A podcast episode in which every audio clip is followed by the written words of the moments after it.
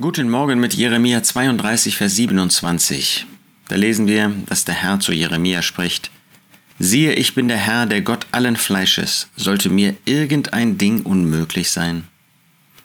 Jeremia war ein treuer Mann. Er war ein Mann, der es nicht leicht hatte. Er musste ein Gericht nach dem anderen ankündigen.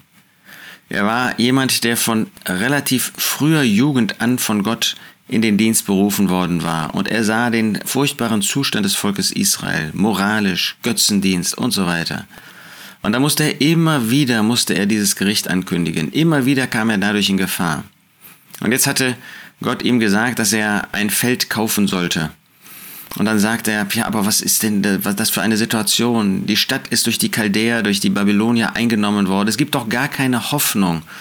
Jeremia war jemand, der mit Gott lebte, aber der auf der gleichen, äh, zur gleichen Zeit dann aber die Hilflosigkeit von sich selbst und vom Volk Israel sah, den falschen Zustand, den schlechten Zustand und sich fragte, wie soll das denn alles diese positive Wendung nehmen, die Gott angekündigt hatte? Und da sagt Gott zu ihm, siehe, ich bin der Herr, der Gott allen Fleisches, sollte mir irgendein Ding unmöglich sein.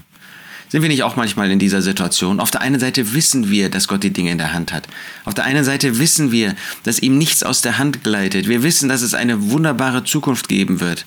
Und dann vergleichen wir das mit der Situation, dann vergleichen wir das mit unserer Kraftlosigkeit, dann vergleichen wir das mit den Umständen, in denen wir sind und sagen, da kann ja nichts Gutes mehr herauskommen. So zweifeln wir, dann fangen wir an zu zweifeln, vielleicht sogar an der Liebe Gottes, an der Fürsorge Gottes, an der Zuwendung Gottes. Und da sagt uns der Herr, dann ruft er auch uns zu.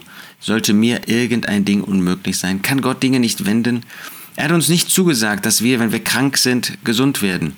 Dass wenn eine schwere Krankheit über uns gekommen ist, dass er sie wegnehmen wird, dass er ein Wunder tun wird. Darauf wollen wir nicht einmal setzen, denn die Kraft Gottes ist sich, die erweist sich ganz besonders darin, dass er uns Ausharren gibt, dass er uns Durchhaltevermögen gibt in schwierigen Umständen.